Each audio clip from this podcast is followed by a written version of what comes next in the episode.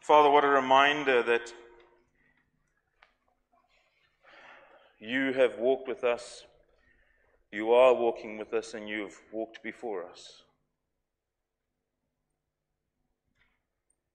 We thank you, Father, that we can sing these songs to remind us that, that you are a good, good God. You are the God who gives, and we will have ten thousand reasons and then some to praise you.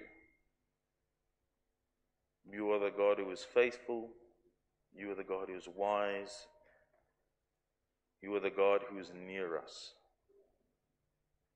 May we just be reminded of that, Lord, and we want to thank you for your faithfulness. As we open up and as we discuss, Father, I ask that you would lead and you would imprint into our hearts your will, Father. Thank you, Lord. Amen. Amen. So I have worked at, this is my fourth church that I've worked at. And um, in two thousand nine, two thousand ten, I was working at uh, Bryanston Methodist Church. And it was my first sort of church. I'd been there for about four or five years. And um, around about two thousand nine, two thousand ten, um, I started getting the question of, what should I be doing? Should I be continuing? I've done certain things, and and uh, I I sort of reached the capacity, or I've reached the ceiling of what I what I could do. And so I started looking at, you know, do I change jobs? Do I not? Um, and and in that time, my wife also uh, was infected with a little parasite. Um, eventually grew up to be my daughter, Adasa. But um,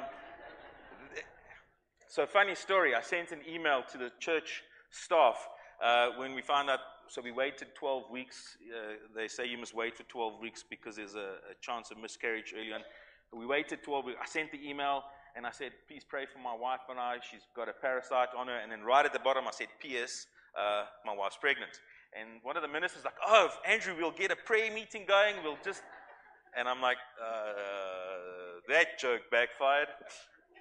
So we were in this time of incredible change.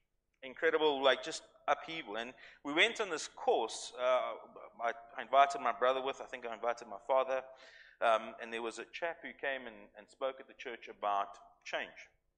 And um, and he, he made this interesting uh, uh, point, or, or this interesting example, use this interesting example. He said that, that lottery winners, the overwhelming majority uh, of lottery winners, instead of using that lottery win to get themselves in a better financial position, they go ballistic, they buy everything that they think that they need, they think that's going to make them happy, and they end up in a poorer place than before. And he was just mentioning this in the context of change. Change is a very scary concept. But the reality is, in itself, change is neutral. Change is neutral. Change happens. Change is inevitable. What makes change so scary for us is a lack of control. We can't control things. Or, and also a lack of not knowing what's going to happen. Or what are we going to do about tomorrow, or the next week, or the week after, or five months from now? And this leaves us with some degree of anxiety. Now, the key to change is to ensure that it is a, a positive experience. And for us to do that, we have to realize what we can do rightly. So we have to step back and think, what can we do in this time? Whatever period and process of life you're in, you have ability. You can do certain things. It might be five things, it might be ten things, it might be two things, but you can do certain things. And so when you are in this time, you've got to realize what you can do, what you can control. And then you've got to do it. Now, we have to ask, why is this so important? That'd be more dramatic if the slide worked. Is it working? There we go. Why is this important? So this is kind of like a bit of a conversation about us as a church. And if you were a newcomer here, a bit of backstory. Our senior pastor resigned recently, and Sunday, last week Sunday was his last sermon with us. Now, we need to have a bit of a conversation about this. N U C, Northcliffe Union Church, has gone through significant change just recently. We have to understand, not we have to, we do understand and appreciate the huge impact Gavin has had for close on twenty years with us. He has preached strong, he has led strong, he has impacted so many people, walked with them in times of sorrow, loss, and celebration. Alongside the departure of Gavin, which as significant a loss as that is, we've also had to say farewell to Gail Gebod and Chantal and Lorenzo Sakia. These changes, both from a relational and staffing perspective, have been profound for us. It has brought about a lot of change. Change can lead to anxiety, and we understand this. Change can lead to uncertainty. It's been a process for me of adjusting and not coming into the church. And, and as I would walk in during COVID times and afterwards, and I would walk in, I'd walk in the, the one door over there, and I, I would walk in and I amble in, and I'm a very quiet, petite person if you don't know me well. And I would walk down the corridor and I'd see Gail's office open. And the first thing I would shout, and yes, I shouted, like, Gail! And she would laugh and shake her head and go, oh boy, here's Andrew. That was my routine. I'd walk in, I'd see Gail. Gail!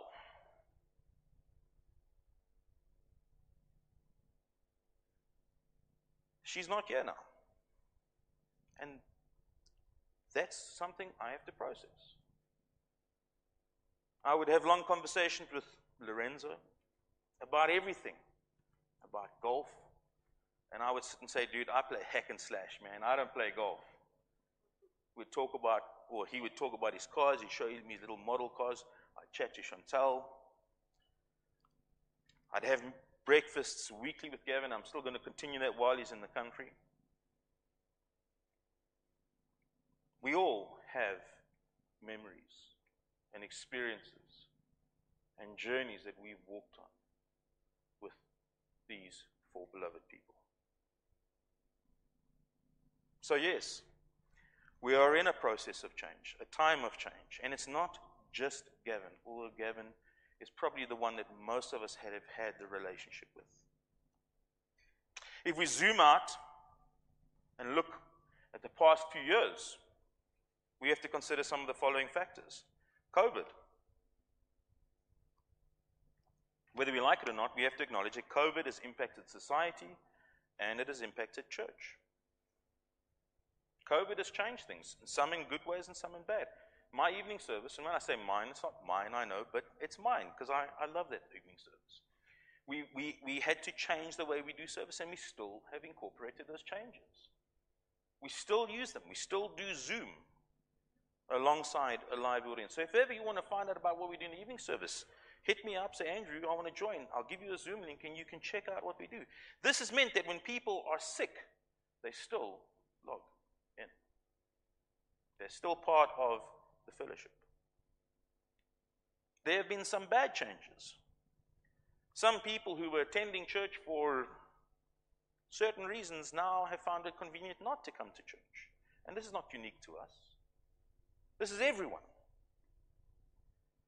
We also have an increase in the fluidness of society, where people are looking for and finding opportunities to, to live and work abroad.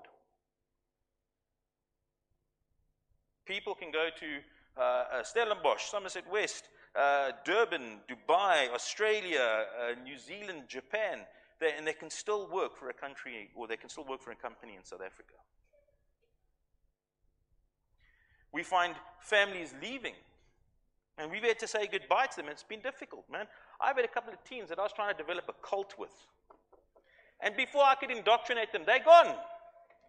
Now I have to start again. I suppose that's not the best advert for our youth ministry, is it? But you invest in people. And for good and godly reasons, they've had to move on. And this is increasingly the reality of churches, that we invest in people. And it's never a wasted investment as long as they are in church. They may not be in this church.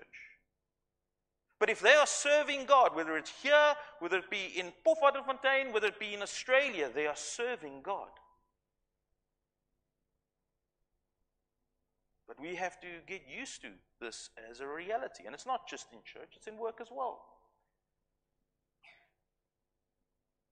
We have the third factor, which is the downturn of economy in recent few years.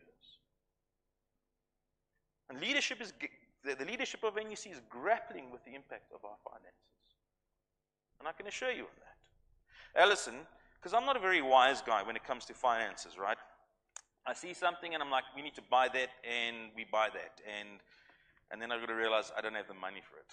So Alison had to explain to me in simple terms just the, the, the disproportionate increase in certain expenses like water and electricity. I mean, that alone, the impact it's had on our budget has been significant. It's been noticeable. The increase in fuel costs and how it has affected our use of a generator to ensure that we can offer a meaningful Sunday as we usually do is something that affects us financially. And we think that these are good and reasonable costs, but we have to account for them. So in view of the current life challenges that all churches are facing and grappling with. And these are not unique to Northcliffe Union Church. These are across the board. I would argue that these are across every aspect of life. Businesses are struggling. Families are feeling the pinch. Northcliffe Union has to now take pause and take stock. Now, I know there's been a question around a call committee for the position of senior pastor. What's happening now that Gavin, Gavin has gone? And I can understand why this is an important question for all of us. But we first need to understand where N U C is and understand what God wants for N U C. We have to be figuring out, we have to be wrestling with, God, what is your voice in this? And one might ask, well, why have we not mentioned anything of this? And I know that there have been people who have been anxious about this. And my answer is that Gavin has served in this church for close on twenty years. He's poured his life and heart into us.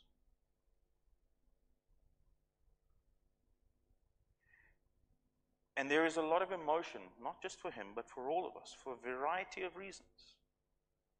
There's emotion, there are opinions. And I think that the kind thing to do for Gavin was to let him leave without any noise, without any distraction. And now we begin that process of conversation. Now we talk, we deliberate, we pray, we wrestle. We seek God's face. To say, God, this is your church. You are Lord of this church. We need to be in much prayer, giving time to listen to God for his leading. This time of contemplation will also have to consider our surrounding demographics. We're in a context, we're in a community. What do we know about that community? What do we know about the people of this community? Are we being relevant? Is the role that we are playing good and reasonable? Are we being salt and light in the context of Northcliffe and the surrounding local areas? This deliberation might affect how we look at our staffing as a whole.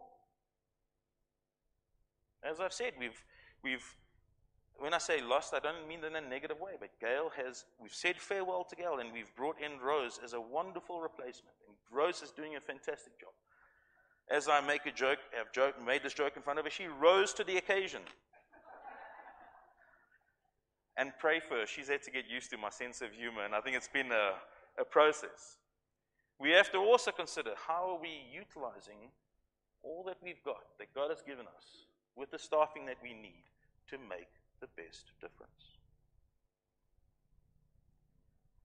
Please, please understand that the leadership, the elders and the council, these are the foremost questions that we will be and are already engaging with. The elders have been praying about this. Our intention will be to present at the annual, gen- annual celebration Sunday, the A G M, a process of where we think we are going. So there is a deadline, there is a marker, and I think it is important for you to know that the seventeenth of March we are going to have a more informed conversation around this. We do not want to leave anybody in a state of anxiety because they do not know. So the seventeenth of March, we will have a more thorough presentation. But I want to assure you that the church leadership and staff are continuing to prioritize these Sunday mornings, because this Sunday is, Sunday is king. Sunday is where we as a church gather and worship and sing and praise and pray and preach. And we will continue to hold this as a priority. Now, the question is, what do you do?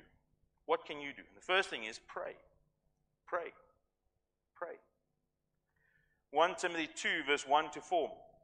First of all, then, I urge you that supplications, prayers, intercessions, and thanksgivings be made for all people, for kings and for all who are in high positions, that we may lead a peaceful and quiet life, godly and dignified in every way.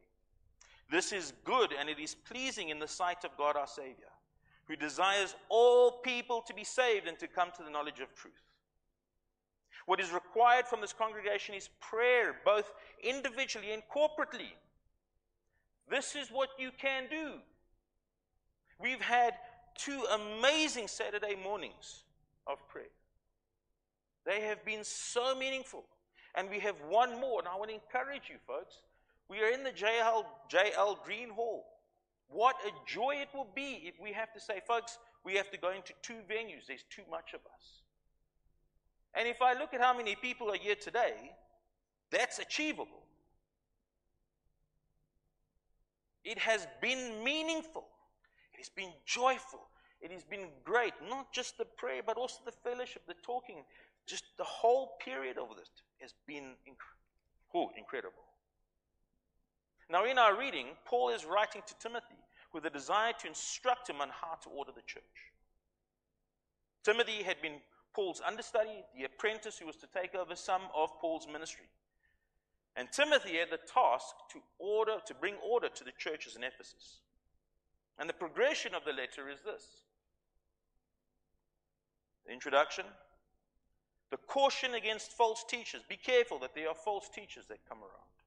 An explanation of the value of the law, then Paul's commission, and then Paul rounds off chapter one and says, Timothy, here's your commission, and I want you to look at the example of those who have fallen from their faith.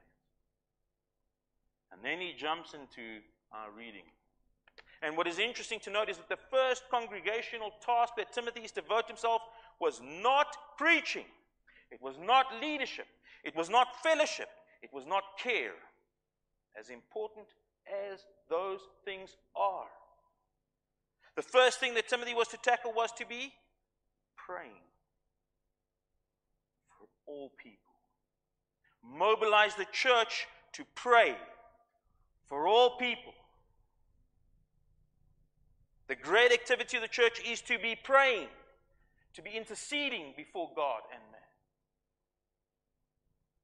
Prayer is the meeting between God and man where all of our preaching, all of our leadership and our fellowship and care finds its beauty and power. Church history attests that the power of God in all of these activities of the church manifest when the church is in persistent prayer. Go and read of the revivals. It is stuff that makes your hair stand on end, and you want to say, I want to be a part of that. Bring revival, Lord. But before you bring revival, bring me to my knees in prayer.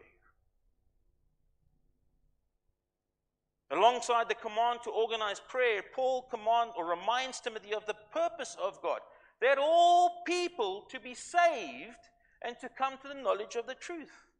And notice the link that Paul is making here for Timothy, the organizer of the church in Ephesus.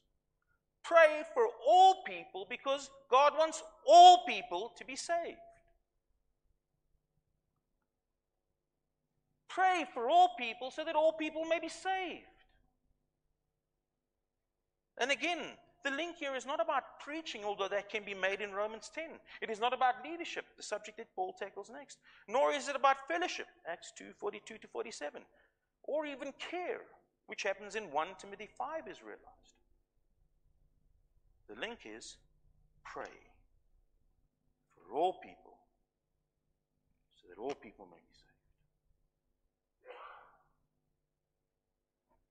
So are you praying? Are you praying? Are you praying for this church? Are you praying for your church? Are you praying for the leadership of this church? Are you praying for the leadership of this country? It is easy to cast stones at the leadership of this country, isn't it? I know I do it. Every time there is load shedding.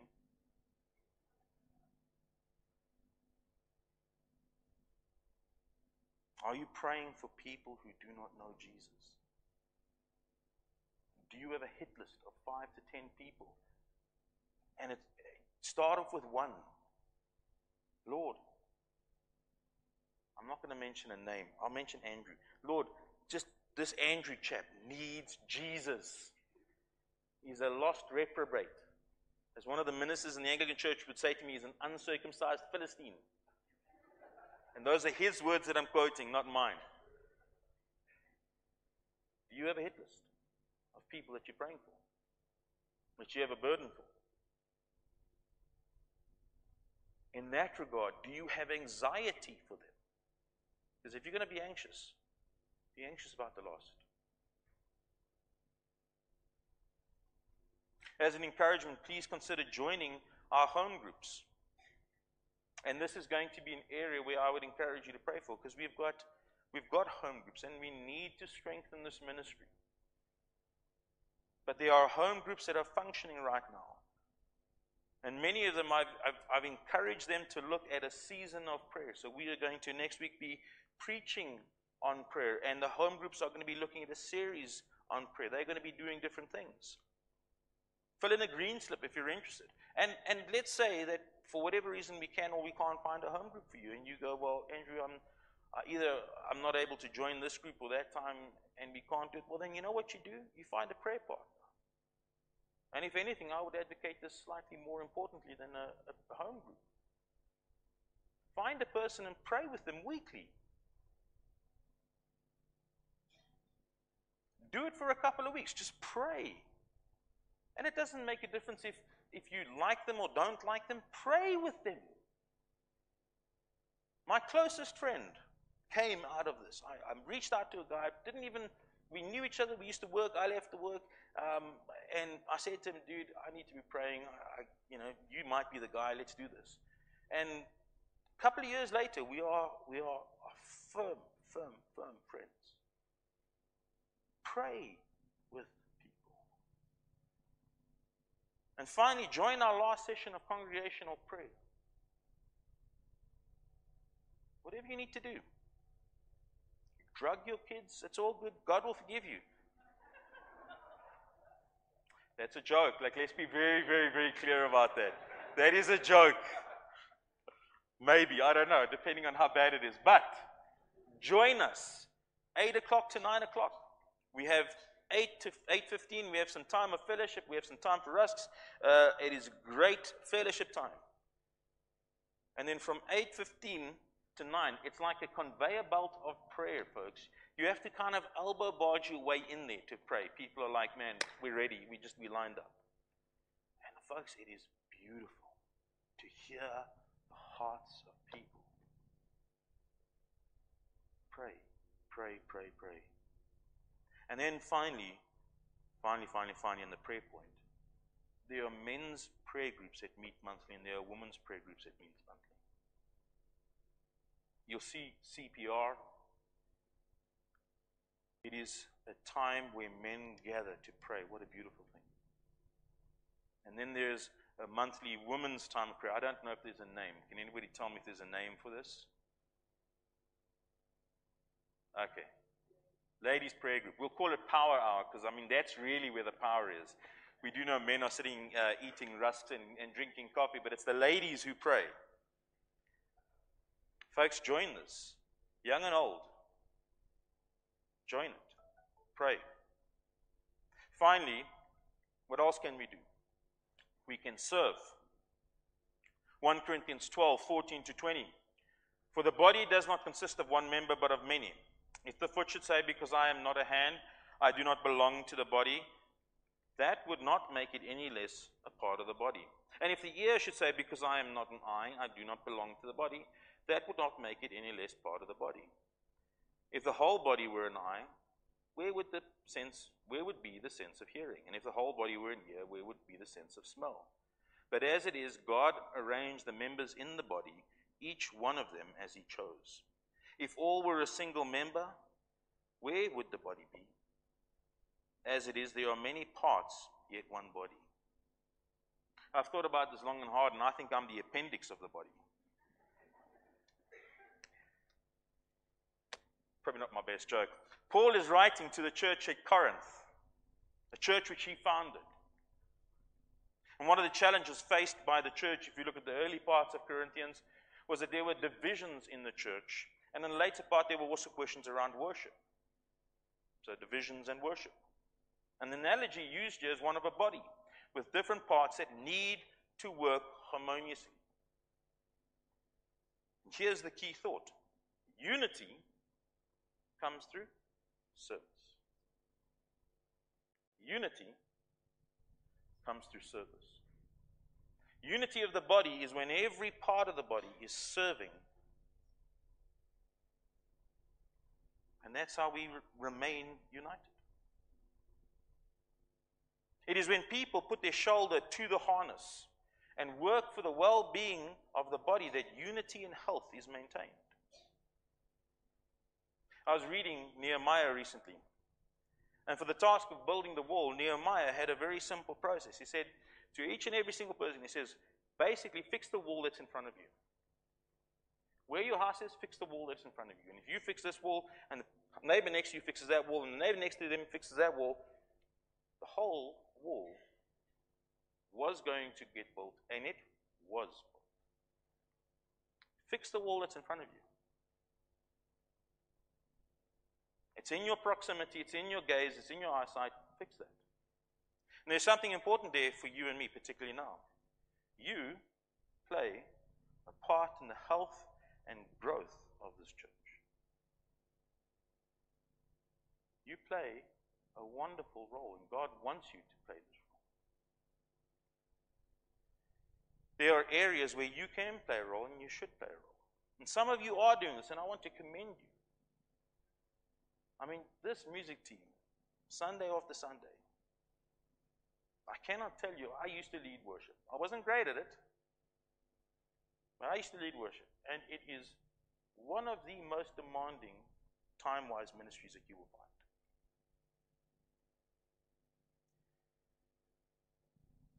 So folks who are serving, I want to commend you. And I want to encourage you to keep your shoulder in the harness. And for those of you who have not got your shoulder in the harness, look at what's in front of you. Offer your services for any areas or gaps you see and believe that you can serve in. This is not about areas of gifting only, but also just areas of serving. There are areas where gifting is of particular importance. There are people with the ability to teach children, for example. And as my wife will attest, the first time I led worship with children, she asked me, I was, I was singing in our, in our, our music team at Sunday, and uh, we weren't married, we weren't engaged. Um, I think she had the hearts for me, but she said, um, I'm going to pay for that comment. She said, Andrew, can you please lead music? And I thought, yeah, I'll lead music. And and for one grade one to grade seven, I chose songs that were meaningful, and they were profound. One of the songs, Matt Redman, When the Music Fades. And can you think of a more important song to sing? I can't. And so here I'm busy singing, When the Music Fades. And, and one of the kids, right over there, he decides, no, he needs a chair. So he walks to go get a chair, and on wooden floors, he drags the chair while I am singing to Jesus. Now, I was a lot younger, a lot younger. I was so intent on worship and, and, and this that I didn't handle the situation well at all. I probably scarred that child from Jesus. I, I wish I had done it better, I really do. But I stopped, and I'm like, what you doing, buddy? This is about Jesus. Can you not see the lyrics? I mean, he was ten years old. My, my, my, my then... Uh, stalker, um, ran across the room to me, and she said, Andrew, Andrew, Andrew. And I was wrong, I was wrong, because I, I, I'm good at certain things, but I'm not good at other things. There are people gifted with the ability to craft beautiful times of singing and praise as we see this. Man, if you were to see me play drums, I, I'd be stabbing my eye with, with one of the, the, the drumsticks. I'm terrible. There are areas where you are gifted. There are areas where you can contribute. But then there are also areas where availability is what's needed. Every single one of you, let me be very, very clear, whichever church you're in, and this is not about Northcliffe Union Church, every single church you are in, you are a greeter. You are a person to make people feel welcome. If you are from church and you love Jesus and you're walking into a church for the first time, you are a greeter at that church. You are there to make everyone feel welcome, even the pastor. You are a greeter. And it's not about gifting. It's about being available to serve. To say, man, I'm filled with the love of Jesus. Maybe not as much today as I should be, but I'm filled with the love of Jesus. And you are either now my brother or sister in Jesus Christ, or you're going to be. So welcome. I mean, I, I just, I, I have an internal chuckle. Can you imagine you going to a church for the first time, and you go to the, the pastor and say, welcome to this church, welcome, welcome. But that's our, that's got to be our mentality. Now, let's acknowledge that there are areas at the moment where our staff might be running around like frantic chickens. Pray for us, folks. Pray for us. And there are areas where the congregation can pick up the slack. Somebody offered to buy rusks for our prayer meeting yesterday. I mean, he's a real biscuit, that guy, I tell you. But it was a small area. He offered. And he served. And the prayer team or the prayer meeting was blessed through that. It's a simple thing to do. Be gracious with all of us. Those who are serving out of their time voluntarily and those who are employed here. As we all are figuring out, not just Gavin, but the whole staff. And as we wrestle and seek God's face to say, Lord, what do you want Northcliffe Union Church to be? Where do you want us in five to seven years? And step up and help catch any balls that we drop. This is a time of change, and this can be uncomfortable, and it can be exciting. If, if, we embrace opportunities that are available to us. It's going to stretch all of us. So my question to you is, what is your area of service? Where have you put your shoulder to the harness? How are you working to love and cherish the people of God at Northcliffe Union Church? How can you help Northcliffe Union Church in this time of transition? And more broadly, how are you being part of making Jesus famous in the area of Northcliffe?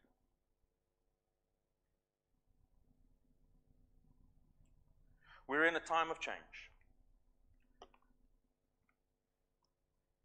Change creates anxiety and stress, but it also allows for growth and refinement. It's never nice, it's never comfortable.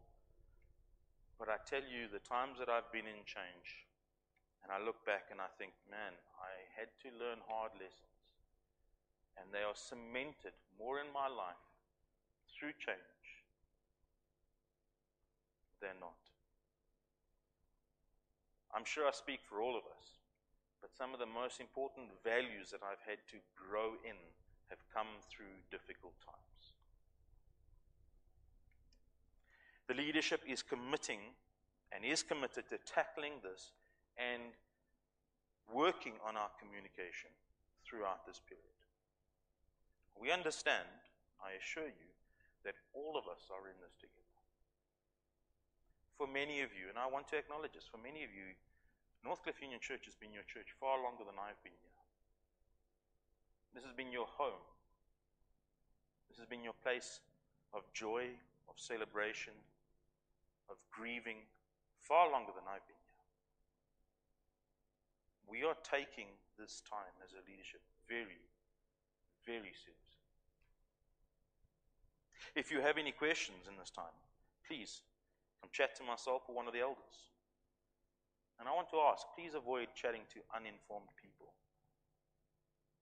Having conversations in home groups around this often can lead to more confusion and be counterproductive. If you want to find out, we're available. If you buy me a coffee, I'm there. The other elders, they're far more generous than I am. They might buy you a cup of coffee. That's a joke. They'll probably want you to pay as well. If we as a church are seeking God's face, if we are seeking God's face in prayer, and we are rolling up our sleeves to be involved, twenty twenty-four will be a year of change, but it will be a year of growth and blessing. Please be assured of that, not because of any single person you see at any point in this church before you, but because this is God's church. He is the King of this church. He is the hope of this church. Always. But let's pray.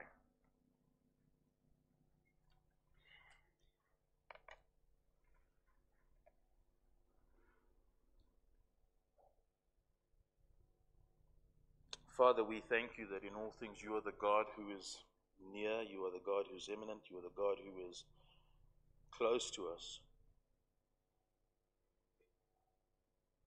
You are the God who leads us. You are the God who guides us. We know, Father, that in all things, you work all things to get together for the good of those who love you and who are called according to your purpose. And we know, Lord, that we are in a wonderful time of change, of uncertainty. And those are good times to be, that we may lean more into you, Lord. We ask, Father, that you would teach us to pray.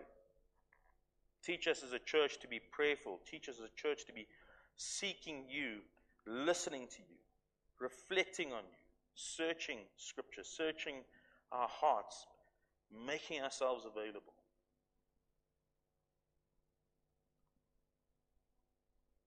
Father, we want to be found waiting upon you. And Lord, for so many of us, and I pray particularly for myself, there can be such impatience, such uncertainty, such anxiety.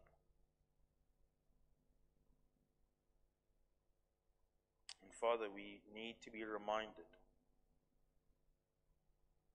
that you are King, that you are wise, that you are all-knowing, that you are good. We thank you for this time, Father. We thank you for this opportunity to be in change. May we be reminded that you are transcendent over all of this, but also that you are near and with us right now. We have prayed and we want to pray again, Lord. We thank you for the life and ministry of Gavin and Joss, for Gail, for Lorenzo, for Chantal. We thank you for how they've shared themselves with us as they have journeyed with God. In that time, Lord, we've seen warts and all. We've seen the good and the bad. We've seen those times where they have been beacons of hope, and we've seen those times where they've been grumpy and frustrated. But all throughout, Lord, they have longed to serve you and make you famous. We ask, Father, that you would